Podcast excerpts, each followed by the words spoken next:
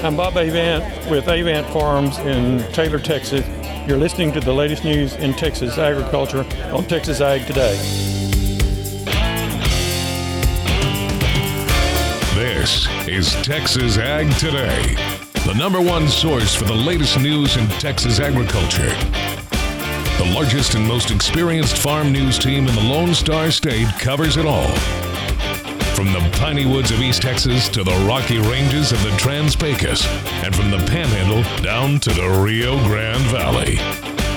Here's today's top stories. Texas High Plains ranchers are being encouraged to boost the profitability of their cattle sales by participating in value-added programs. I'm James Hunt, and we'll talk about that on Texas Ag Today. The U S Department of Agriculture is accused of picking winners and losers when it comes to a disaster assistance program from twenty twenty-two. I'm Jessica Dolmel, and I'll have more coming up on Texas Ag Today. Land Essentials courses in Texas will teach producers about soil health principles. I'm Tom Nicoletti, and we'll review some of those principles on Texas Ag Today. Now, here's the host of Texas Ag Today, Carrie Martin. Hello, Texas. Why don't you jump on in with me and buckle up? We're going to take a ride around the Lone Star State as we cover the most important industry in this greatest state in the nation, Texas agriculture. Be sure to hold on tight because it all starts right now. The latest Census of Agriculture is out this week, and it shows less Texas farmers and ranchers and less land in production. Now, these numbers come out every five years. So compared to five years ago, Texas agriculture is shrinking. Here's a few numbers from the census. The number of farms in Texas was over two hundred forty-eight thousand in the last census. Now it's two hundred thirty thousand. That's a drop of eighteen thousand farms in the past five years. This includes both small and large farms, with a decrease in every size. Total cropland in Texas was over twenty-nine million acres five years ago. Today, it's about twenty-eight million acres, a drop of over a million acres. One thing that did go up in this latest census is the average size of a Texas farm. Five years ago, the average size was five hundred eleven acres. Today, it's five hundred forty-four acres.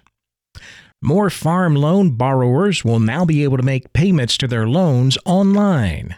The U S Department of Agriculture is preparing to launch the Pay My Loan feature on Farmers dot gov that will allow borrowers to make payments to their direct loans online. The new system is part of a broader effort by U S D A's Farm Service Agency to streamline its processes and save farmers and ranchers time. To use the feature, borrowers may need to create a U S D A customer account. The initial release in early February only allows individuals with loans to make payments online. Those with joint accounts will still have to pay the traditional way. Additional details are available at farmers.gov backslash loans. For the Texas Farm Bureau Radio Network, I'm Jessica Dolmel.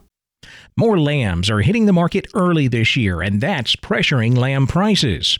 Texas A and M livestock economist David Anderson. Usually in the spring, we see a surge in lambs going to market because we've got holiday-driven demand. What I would point out is in the last couple of weeks, we've seen an early surge in numbers going to market, uh, kind of ahead of this normal seasonal pattern uh, that fits with some of the inventory report released two weeks ago. Uh, and it also correlates, I think, with some lower live lamb prices in local markets, uh, just that we've got more going to market, and that's pressuring prices a little bit. The biannual inventory report released a few weeks ago shows there are about three million ewes in the U S Here in Texas, we have about four hundred five thousand ewes. There are six hundred fifty-five thousand sheep and lambs. That's down four percent from a year ago. Texas High Plains ranchers are encouraged to boost the profitability of their cattle sales. James Hunt says one way to do that is to participate in value-added programs. Value-added programs is one of the topics Texas A and M AgriLife beef cattle specialist Jason Smith has been discussing with ranchers during recent producer meetings in the Texas High Plains. Doctor Smith says there are a variety of ways to go about adding value to cattle. To me, a value-added program or management practice is anything we can do that's going to make an animal more valuable than it would have been had we marketed that animal without doing so. And going off the definition he just gave, even fairly common common ranch practices can be value-enhancing. If we look at just castration, making a calf a steer and, and marketing them as such, over the past few years, that's been worth anywhere from fifty dollars to one hundred fifty dollars a head. That's value that somebody else is going to try and capture in that calf after it's been marketed. So I encourage producers to take advantage of that opportunity. We can castrate one for a lot less than fifty dollars to one hundred fifty dollars a head. Smith says dehorning is another common practice that can also help elevate the prices ranchers can get when it's time to sell their animals. And extra weight on your animals can also mean extra money. An example of an opportunity we have to add value to a calf by adding pounds would be utilizing an implant. Technologies that have a tremendous positive return on their investment. If we look at our current market conditions, we'd expect a calf hood implant, so an, an implant administered at branding time, to equate to a net of about sixty to seventy dollars per head come weaning time. Coming up in future reports, Doctor Smith will share more insights on how ranchers can benefit from value-added programs. I'm James Hunt on the Texas Farm Bureau Radio Network. The U S. Department of Agriculture is accused of picking winners and losers in the most recent disaster relief program. Jessica Domel has more from this week's House Ag Committee hearing.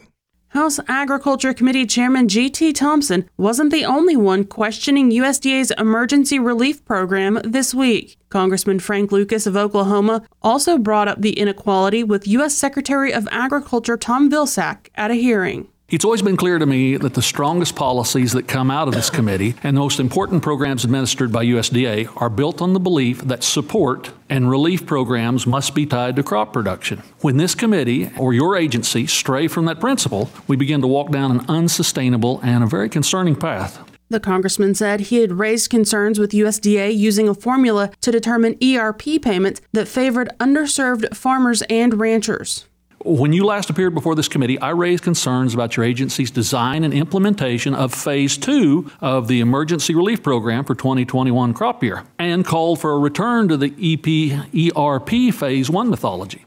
You said that your agency would learn from their experiences during the first iteration of E R P and would factor it into the administration of the next. Well, based on the reports that I'm hearing from my producers in Oklahoma, E R P twenty twenty-two has proven to be no better than its predecessor at delivering support to those who suffered the greatest crop losses. Secretary Vilsack again pointed to the three billion dollars allocated by Congress. I mean, when you give us thirty percent of what we asked for, when we tell you that the, the damages are ten to twelve billion dollars and you basically appropriate three billion dollars, you put us in a tough spot. Lucas said when U S D A screwed up the delivery of the three billion dollars through the E R P funding model, it makes it difficult to come back and ask for the rest of the funding. Here's Vilsack. It didn't screw up uh, at all. In fact, eighty-two percent of producers received more assistance and help than they would have based on what uh, you've articulated. But my producers back home who actually raise the food and fiber that feed the country, who put the resources on the shelf that the federal credit cards, the SNAP program benefits by, tell me the resources are not going to production it's a, where the losses were. That's not true. That is not true. Lucas expressed concern that U S D A was addressing disasters by picking who is farming. But, Mister Secretary, is the goal to give resources to address the disasters by following production, or is the goal to pick out who's actually farming so that those of a preferred uh, category in the rules benefit more from disaster relief than others? That was Congressman Frank Lucas of Oklahoma. For the Texas Farm Bureau Radio Network, I'm Jessica Domel. Soil health is the focus of regenerative agriculture principles. Tom Nicoletti has more on some upcoming seminars.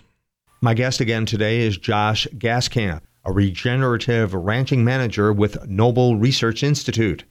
The institute is hosting courses on land essentials for producers in Texas in New Braunfels next week, then San Angelo in March and Stephenville in May. Gaskamp says part of the Land Essentials course will focus on soil health principles. They're not a recipe or a template for producers to follow because everybody has a different context. And that's the first soil health principle, is know your context, understanding where you came from, where your ranch is in Texas, for instance, and, and what the specific resources that nature has provided on that ranch or what past management decisions have provided for you on that ranch. second soil health principle is covering the soil. The more we cover the soil, the more water we retain in that soil, the more resilient we are to things like flooding and drought, but also the more productive they become because of nutrients provided back to the soil.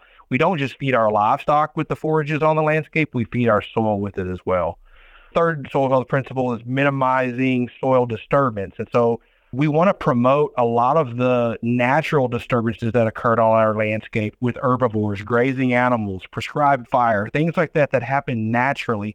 And we want to minimize the unnatural disturbances like tillage and things like that that break up the structure of the soil, kill biological activity in the soil. That is Josh Gaskamp with Noble Research Institute in Ardmore, Oklahoma. For more information, go to Noble's website at w w w dot noble dot org. I'm Tom Nicoletti for the Texas Farm Bureau Radio Network. Farmers in the Coastal Bend are less than a week away from planting, but what will those farmers be planting this year? This is Harvey Beering reporting from the Corpus Christi area. And winter is the time of year young calves can get B R D. Veterinarian Doctor Bob Judd has more on that coming up. These stories plus a look at the markets are straight ahead on Texas Ag Today.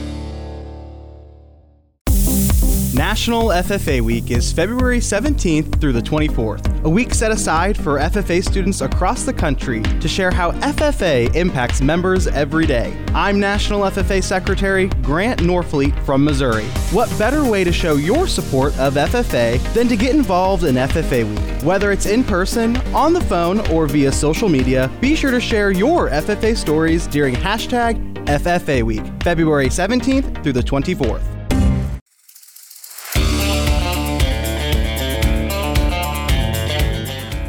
Making Texas agriculture great again. This is Texas Ag Today.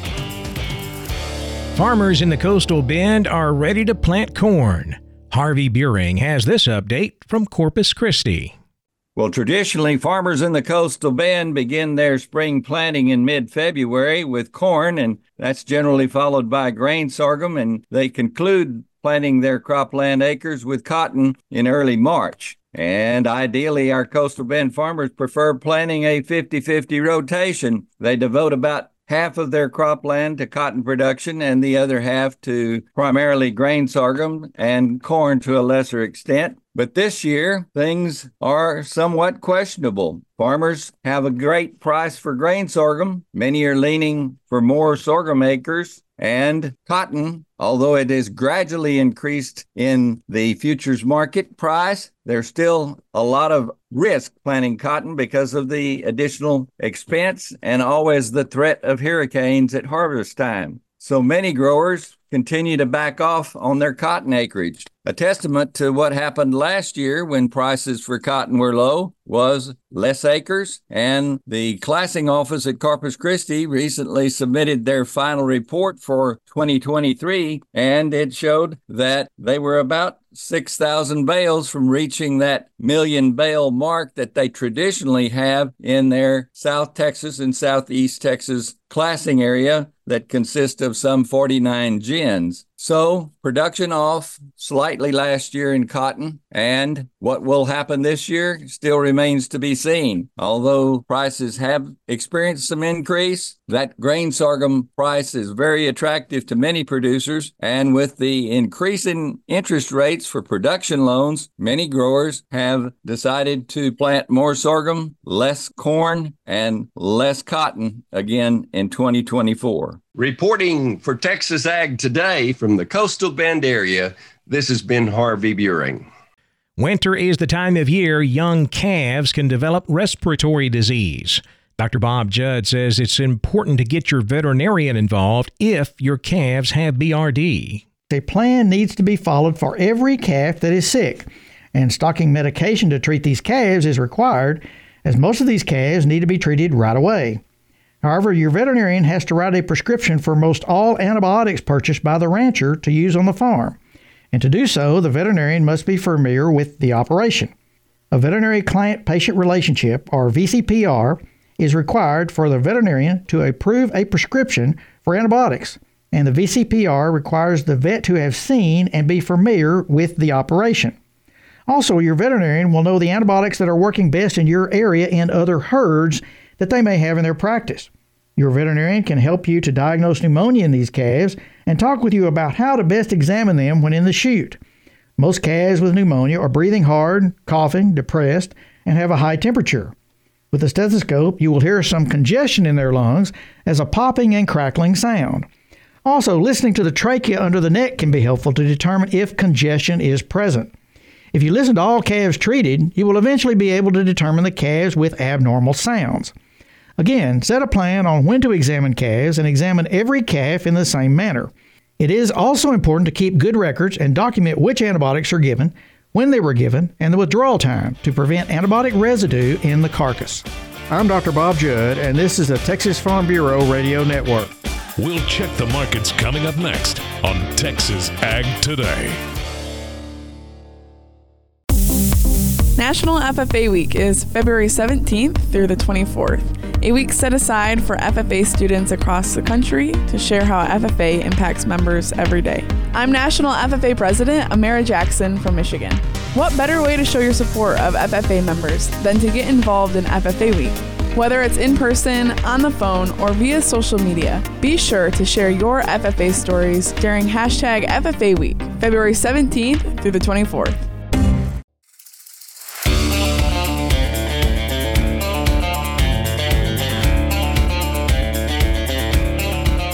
Now back to more Texas Ag Today. Let's wrap up the markets on Thursday, where we saw live cattle close higher across the board. Feeder cattle closed mixed. February live cattle up a dollar, one eighty-three forty. April up a dollar sixty, one eighty-five sixty. With June live cattle up seventy-five cents, one eighty-one eighty-seven. Feeder cattle higher on the nearbys, lower on the deferreds. March feeders up eighty-seven cents, two forty-seven ten. The April up sixty-two, two fifty twenty-two. With May feeder cattle down five cents, two fifty-two ninety. Cash fed cattle trade picked up on Wednesday and Thursday. We saw cattle sell here in the Southern Plains at one eighty. That's two bucks lower compared to the previous week. In the Northern Plains, we have reports of sales of one eighty to one eighty-one live. That's steady to a dollar lower. Boxed beef prices higher Thursday. Choice up one nineteen, two ninety-five nineteen. Select up three eighty-four at two eighty-seven eighty-six. Now let's check the auction barns. We're walking the pens with Larry Marble. Doug Bass, Cattleman's Columbus, sells them every Wednesday. Doug, how was that last one? We had a good sale, Mister Larry. We ended up with one thousand two hundred seventeen head of cattle. Packer cows, uh, thinner, lower-yielding cows, sixty-six to eighty-five. Medium flesh cows, eighty-eight to ninety-five. Better high-yielding cows, ninety-eight to one twenty-one. Lower-yielding bulls, one dollar to one ten. Better high-yielding bulls, one fourteen to one thirty. Pairs, uh, we had a uh, few little pairs there. Uh, pairs bring anywhere from twelve hundred to twenty-two fifty. Red cows bring anywhere from twelve fifty to nineteen fifty. The calf market looked good. Again, I caught steady last week. Uh, two to three weight steers, two seventy to three ninety. Heifers, two sixty to three seventy-five. Three to four weight steers, two sixty to three fifty-seven. Heifers, two fifty to three thirty. Four to five weight steers, two fifty to three forty. Heifers, two forty to three ten. Five to six weight steers, two thirty-five to three ten. Heifers, two twenty to two sixty. Six to seven weight steers, two thirty to two eighty-six. Heifers, two dollars to two forty-five. Seven to eight weight steers, one ninety-five to two fifty. Heifers, one ninety to two twelve. And your eight hundred to one thousand pound steers and bullion has been one eighty-five to two twenty-five. Heiferettes one thirty to one seventy-six. Well, it sounds like you had a good sale. How many noses did you end up counting? twelve seventeen. Did anybody say, Doug, it's just so good, I'm going to go back home and bring you some more? Oh, yes, sir. I guarantee you people are just tickled to death when they get their check, you know, and, and a lot of them, are, that's what they're saying. We want to get them to town. We want to get them to town. You know, everybody's scared the market's going to go the other way. Looks like it's here to stay for a while. Well, good. We hope it is, and we hope you folks bring them to Columbus. Cattleman's Columbus. Doug Bass, tell everybody how to contact you. Yes, sir. You can call me on my cell, nine seven nine, eight seven seven, four four five four, or at the office, nine seven nine, seven three two, two six two two. Doug, it's always good to visit with you. We'll do it again. Yes, sir. Thank you, Mister Day. Y'all have a good week. We'll sure do it, Doug. Neighbor, come on back tomorrow for another edition of Walking the Pens here on the Texas Farm Bureau Radio Network. Good day to you. Thanks, Larry. Back over to the futures market. Hourly hogs finished higher. April hogs up forty-seven cents, eighty-five dollars even. May hogs up thirty-five at eighty-eight eighty-five. Class three milk was mixed. The nearby February up four cents, sixteen twenty a hundredweight, with March milk down fifteen, sixteen eighty-seven a hundred. The cotton market continues its climb higher. In fact, we are at contract highs right now, especially on the old crop contracts. March cotton up another one hundred fifteen points. It closed at ninety-four sixty-three. May up ninety-three points at ninety-five thirty-one. New crop December cotton up twenty-five at eighty-four eighty-four cents. Corn and wheat both closed lower. Corn hit another new contract low for the fifth time in the past seven trading days. A couple of factors weighing on corn prices: cheap Ukrainian and South American corn on the market right now. Good weather in South America also weighing on prices. U S D A's Ag Outlook Conference came out with another estimate of corn planting here in the U S. It's now pegged at ninety-one million acres for this coming crop, a yield of a record one hundred eighty-one bushels per acre. So that definitely weighing on corn prices. March corn down six and a half, four seventeen and three quarters. May corn down seven and a half, four twenty-nine and three quarters. With September corn down seven and three quarters, four forty-five and a half.